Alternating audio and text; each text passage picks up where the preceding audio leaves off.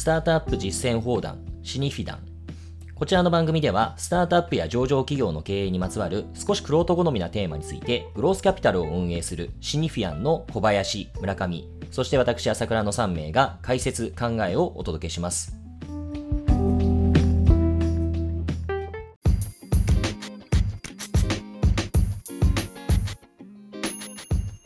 はいこんにちはシニフィアンの朝倉です。はい、こんにちは、シニフィアの小林です。こんにちは、シニフィアンの村上です。はい、えー、シニフィアンはですね、グロースキャピタルであるザ・ファンドを運営していますが、まあ、我々、このザ・ファンドの運営において、えー、投資先である、まあ、レートステージ、ないしはポスト IPO のスタートアップに対する、まあ、エンゲージメント、えー、に力を入れているといったことを掲げています。で、エンゲージメントって、じゃあ具体的にその経営のエンゲージメントって何のことなの？ということをテーマに、え今回お話したいんですけれども、まあ、いくつかある中で今回は、ま、経営戦略に関するエンゲージメントっていった内容について、えお話をしてみたいと思います。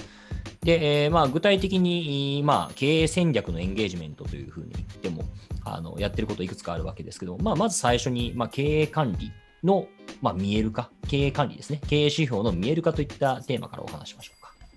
あそうですねこのまさに戦略というところでなんで経営管理の話からなんだっていうのはあの思われた方もいらっしゃるかもしれないですけど、まあ、一番の基本はやっぱり現在地をきちんと知るっていうところにあるのかなというのはあのよく感じることですね。でこの現在地を知るっていうとちょっと抽象的すぎるかもしれないですけどもなんか規模は小さい頃はまあなんとなくこうやった分だけ何かしらの結果には返ってきてるんでまあそういう意味ではまあ、大雑把なくくりでもよかったものが規模が大きくなってくる中である分野にはすごい効果が働いてるんだけどなんかちょっと外れるとすごい効果がないとか要はこういろんな局地戦の村が出てきてると思うんですよね。でその村を平均値で見ると、まあ、なんか平均値合格点なんで全部やりますっていうと収益性で見るとむちゃ儲かってる全然儲かってないみたいなのが顧客ごととかセグメントごとに出たりみたいな。そういうことが出るので、やっぱりそういう意味でこう解像度をしっかり上げるためのベースとしての経営管理っていうのが重要になるんだろうなというふうに思いますね。そうですよね。一番多いのが本当にあの売上高の細かいメッシュもあの例えば1セグメントで実装っていたけど実質は 3×3 の9セグメントぐらいで見ないと特徴抽出ができないというこういうメッシュの細かさっていうところが、まあ、不十分だったとそれによって戦略議論が非常に大雑把な議論になってしまうという話とあともう一つは裏の裏にある数字が見えてないってケースもありますよね。例えば、原価管理ができていなかった。原価管理の収益構造が細かく把握できていなかったので、個別の顧客の採算性が見えないとか、実は損益分岐点を超えてるかどうかっていうのが、セグメントもしくは顧客ごとに異なる場合があるんだけども、それも分からずに、まるっと全体売上が伸びていて、まるっと全体黒字化しましたっていう議論になると、結局生産性の改善であるとか、どこに注力しているかって議論の解像度自体が下がってしまいますよね。でいうと、あの、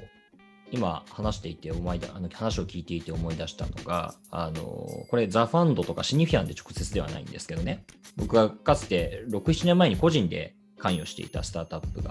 あって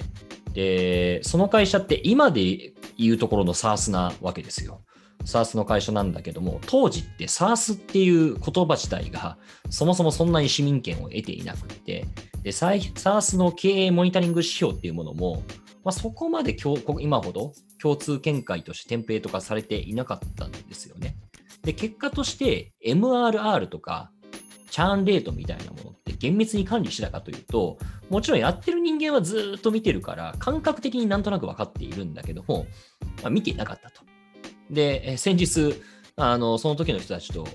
ちょっと集まってた機会があったんですけども、当時今みたいに SARS の指標っていうものをちゃんと あの採用して追っていたら、まあ、その会社はもうあの MA されてもう EXIT してるんですけれども、なんかもうちょっと伸ばすことできたかもしれないよね。もうちょっと見える化できたよねっていうような話をしてたことを思い出しました。あとこれもザ・ファンドで関わっている会社、あるいはシニフィアンで関わっている会社ではないですけれども、今もう上場して大きくなっている会社でも思い起こすとシリーズ C のあの過ぎたあたりでもいまだに例えば payback period とか unit economics の議論とかって、えー、案外されてなかったりだとかして、で、慌ててそういうのちゃんと数字化して、えー、議論しようよっていうような話を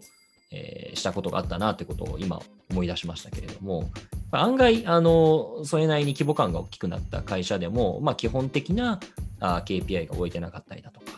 あるいは、あまあ、最低限のものは追っているにしても、よりその会社にとって、え、優先順位が高い指標っていうのがあ特定できてなかったっていうことはよくあるのかなというふうには今、聞きながら思いましたね。そうですよね。あのそれでじゃあ具体的に僕らが何をしてるのかっていうことでいくとまずもってその毎月毎月経営の会議で KPI を報告しているとこのメッシュが正しいのかどうかっていうメスがあんまり入らないので、まあ、巡航速度でそのまんま追ってしまってるケースってあると思うんですよね。でまずもって我々がいやここの収益どうなってるの？ここの顧客別の解像度どうなってるの？っていうことで、まあ、少しずつ抽出していくと。ただ、ぶっちゃけそれだけだとなかなか忙しい中、分解能を高めようっていうふうにはリソースが回せないんですけども、それとセットでこの後お話しするような授業戦略とか計画の話をした時に、いや、ここが見えないといけないよねということ、単なる報告のための熱心の細かさではなくて、戦略の議論、事業計画の議論のために必要だということを会話を通じてやることによって、じゃあここにコストをかけていこうかということがようやく会社の方で納得感が出るのかなというふうに思っているので、我々そういったプロセスを実際ご一緒しているのかなと思ってます。あともう一つあるのが、でも結局 どうメッシュを切ればいいか分かりませんっていうパターンもよくあるかなと思っていて、その時は我々も一生懸命対話を付き合いしながら、どういうふうなメッシュが本当に意味があるのか、ということを一緒に、まあ、壁落ちをしながら抽出していくということもやります。でもう一歩いくと、そういったことを手を動かせる人、まあ、エクセルを触れる人がいないみたいな状況が、まあ、ザ・ファンドだとさすがにそこまでリソースが足りてない会社とお付き合いすることってないですけども、そういった場合はですね、まあ、外部のある種そういったスキルのあるような方を業務委託でご紹介しながら、実際にまあある種のデータをあのバーッとスクラブしていただいて、まず見える状態にして、そもそも経営が把握してなくて感覚的に思っていた。A 軍は儲かってるけど B 軍は儲かってない気がするみたいなやつを本当にそうなのかということを検証していくと、まあ、こういったプロセスもですね、まあ、ある数ヶ月かかるプロセスですけども時間をかけてご一緒していくとでその時に我々はそれで外部のリソースコンサルタントとかプロフェッショナルの方が多いですけども、まあ、どういうふうにお仕事を一緒にしているのかというのを横で伴走しながらお付き合いすることで、より効率的に見える化が図れると、まあ、こういったこともご一緒してるなとは思ってます。まあ、こういったまあ計画のまあ見える化を行った上で、計画、まあ、管理指標ですね、を行った上で、まあ、そこで初めて、えー、まあ事業計画の議論、うん、っていうのが、まあ、単に売上だとか利益の数字の話だけでなく、より会社の実態を把握する上で、立体的に会社の全体像が捉えられるようになるということですかね。そうですね。なんか実際にあったケースでいうと、あの事業計画が、これはもう特に初期のスタートアップ、こういうケースあると思うんですけども、まあ、ほぼほぼボトルネックがもうリソースであると。例えば営業マンの数とか CS の数とか。なので、もう採用ペースの拡大に応じて売り上げが上がるみたいな、まあ、事業計画、まあ、変数の取り方になっていたと。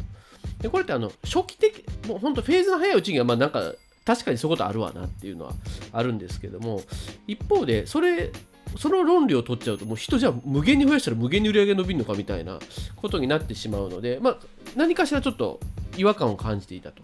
いう中ででも一方で会社側もどういうふうに見直していいかわからないよねみたいなことがある中でじゃあ経営上一番こう差が出てくる質的に差があるのって何ですか？例えばそれはエンプラと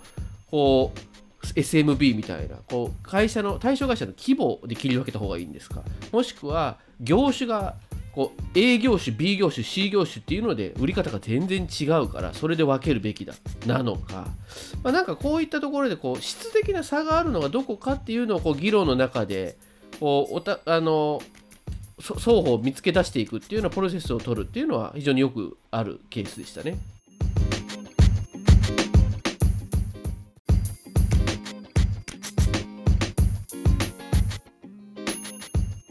ゃる通りでその特徴の質的な変化量的な変化がどこにあるのかっていうことを把握する意味でも先ほどまあ触れた経営管理の見える化をしないとですねその仮説がそもそも正しいかわからないと。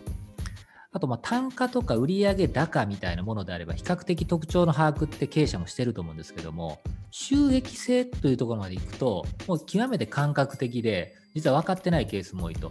なので、あの特徴抽出をするときに、まあ、収益も含めて見える化していくことによって、戦略議論のメッシュの解像度がぐっと上がるのは、これ非常によく我々やらせていただいているケースかなと思ってます。で、結果的にこれ単にやることでメッシュが細かくてなって何がいいことあるんですかっていうところでいくと、これ我々ここが一番本質かなと思ってるのが、やっぱり営業戦略とか価格戦略自体の解像度が上がるってことだと思ってるんですよね。単にマーケを打てばいい、人をかければいいという、ある種一軸の営業戦略から、いやいやいや、このセグメントはこういうふうな生産性だから、より、えー、 light touch でやっていくべきだと。このセグメントは非常に単価が高いから、もっともっとコストをかけてでも顧客を取りに行くべきだし、単価の上げ余地も deep pocket だったらあるんじゃないかと。メッシュを細かくすることによって、かけるべき営業人員、もしくは CS の人員、逆にメッシュを細かくすることでかけすぎてはいけない営業コストみたいなものがより細かく見えてくるということだと思います。で価格戦略も逆にこれ値下げしないと広がらないんじゃないか。値上げしない、値上げする余地があるんじゃないか。これメッシュが細かくないと、いや、今ちょっと値上げすると顧客離れそうなんです。これイエスに聞こえるんだけども、メッシュを細かく切ると、あるセグメントではイエスなんだけど、あるセグメントはノーかもしれないと。こういった議論がやっぱり曖昧の中でやってしまうと、なかなか事業計画の精度って上がっていかないと思うんですけども、ここを丁寧にお付き合いするってことをやってるなと思ってます。まあ、実際、あの、あれですよね、我々のまあ、あの、デューデリプロセスというか、まあ、投資検討で、えー、まあ、会社さんとお話をする中においても、まあ、事業計画の、まあ、整合性というか、あまあ、どれだけ、え、自分たちの事業というものを深掘りして理解した上で、えー、数字を立ててるか、計画を立ててるかっていったところを、まあ、軸にして、議論していることが多いのかなというふうには思いますし、まあ、その意味で、えー、事業計画のブラッシュアップっていうのが、まあ、この経営戦略の、まあ、立案っていう点においては、まあ、一番幹になる部分なのかなというふうに思いますね。そうですね。そういう意味ではよくね、あの値決めは経営という言葉もありますけども、まあ、より我々のグロースフェーズに入ってくる会社にとって、よりこの値決めの重要性っていうのは平均的に非常に高いなと思ってます。で、僕らがお付き合いするときに、価格戦略の議論って最終的には非常に品質だと思っていて、あのこれなぜこの価格なのか、もう少しセグメントごとに分けなくていいのか、値下げした方がいいのか、値上げすべきなのか、まあ、ここってやっぱグロースフェーズに入ると、多分単に顧客を獲得するだけのフェーズから、よりスケールさせたり収益性と両立させていくってことを考えたときに、やっぱ価格の変数をいじるってことは、非常に慎重にやるべき問題ではあるんだけども、インパクトが非常に大きいので、事業計画を立てる中で、まあ、価格戦略っていうのは、まあ、極めて重要性が高いし、品質のポイントかなというふうには思いますね。経営戦略っていうことの全体感の中で言うと、まあ、今お話したあまあ経営管理ですね、えー、事業の指標の見える化と。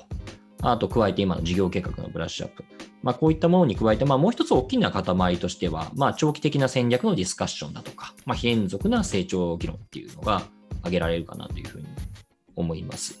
このあたり何かちょっと具体例を交えてお話していきますかね？そうですよね我々が具体的にエンゲージしている先で、まあ、あったケースですけども、これもまあグロースフェーズに差し掛かる前の会社さんの特徴だと思うんですけども、極めて一定方向の顧客、まあ、いわゆるペルソナユーザーを見て、あの売上を拡大するということを、まあ、愚直にやってこられて成長している会社って非常に多いと思うんですよね。初期はもう本当にペルソナを見つけて PMS させて売るってことが大前提なので、これ間違ってはないんですけども、じゃあグロースフェーズに入った時に、いや、このやり方続けてても、もう単なるもいくら人がいても足りないし、スケール1000なんじゃないかということが出てきた時に、じゃあどうやってこれを仕組み化して非連続の成長につなげるかって議論が、やっぱできてないケースって多いと思うんですよね。やっぱりそのオペレーションを回す人材ばかりになって、経営戦略の議論、長期的な非連続の議論ができてないと。社長の頭の中にはぼんやりあるんだけども、抽出できてないし、議論が煮詰まらないし、エクセキューションできないと。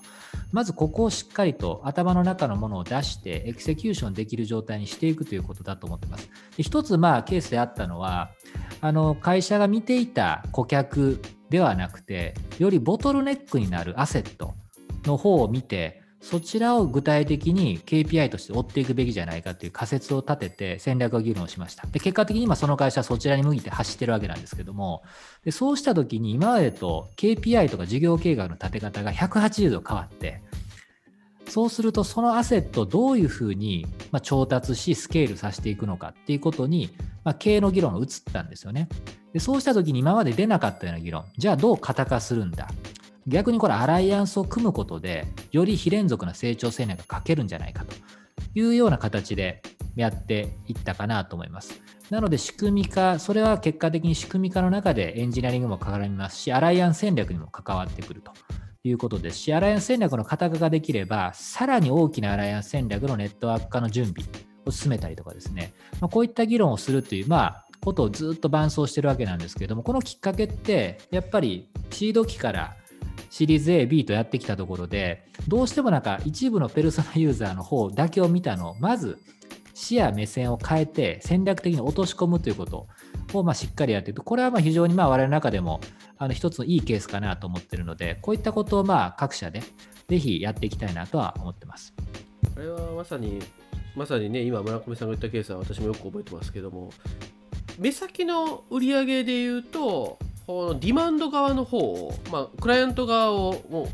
みりみりみりみり開拓していけば、まあ、売り上げはまあ短期的には絶対伸びるんですよね。なので必ず事業計画がそっち起点で作られていたと。でも一方でよくよくちょっと俯瞰してみるとあのマーケットで面白いポジションを取っていてマーケットの中であここれユニークな存在じゃんっていうのになれるはずであると。でじゃあそうしようとするとそのマーケットの中で実はよりボトルネック性が高かったサプライヤー側の方をこう牛耳る必要があってじゃあサプライヤー牛耳るのってマーケットのどのぐらい抑えればいいんですかっていう議論をしてみたところあれこれ実現可能な全然そこまで夢物語でもないような話なんじゃないか？あじゃあこれをトップダウンでこれを逆算して考えていこうというそういう順番だったと思いますね。まさになんか目先の改善で今年は去年より15%アップみたいな感じの考え方じゃなくてマーケット全体の中で自分たちが存在感を得ようとした時にどういうペースで、拡大していくべきかそのリソースをあの、えボトルネック部分をどうやって解消していくかっていうのを逆算して考えてたそういう方にあの意識を振り向け直したっていうことかと思いますね。そうですねそうするとやっぱ最終的に出てくるのは投資戦略につながってくると思うんですよね。よくなんか資金ニーズがぼやっとしてるって話もあると思うんですけども今みたいなヒロンゼブな成長戦略が出てくるとあのどういうふうにえー、先行投資をしていればどう成長するのかということまさに事業計画の肝って先行投資がどうリターンで返ってくるかということを、まあ、数字で表したものが事業計画のはずなんですよね。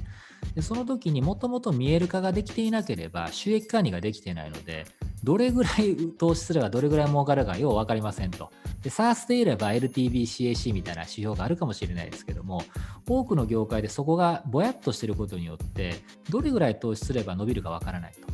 で伸びるときもリソースがボトルネックになりすぎていて、なかなか非連続な成長が描けないと。でその時に収益が見える化されて、非連続な成長するための仕組みっていうのができたことによって、じゃあ、これぐらい先行的に人、もしくは開発、もしくは投資をすることで、こういうリターンが返ってくるから、そうすると来期、再来期にこういう売り上げとか粗利が返ってくるんじゃないかという議論が、より解像度高くできるんですよね。でそうすることによって投資家の納得度も高まりますしもっといいのは自信を持って投資できるようになるということなんだと思うんですよね。なので事業計画の納得性が極めて高まりますし結果として事業計画をしっかりトラックする、まあ、要は計画通りに事業が運行できる可能性が高まるということにつながっていくので実はこの一連のプロセスを経ることによって極めて上場会社としての準備にもつながっていくのかなというふうにも思ってます。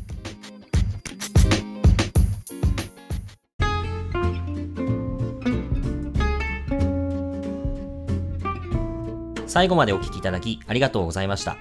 こちらでお話した内容は何らかの投資行動を取ることを勧誘するものではありません。いかなる意味においても特定の有価証券、金融商品の売買の申し込みを推奨するものではないことをご理解ください。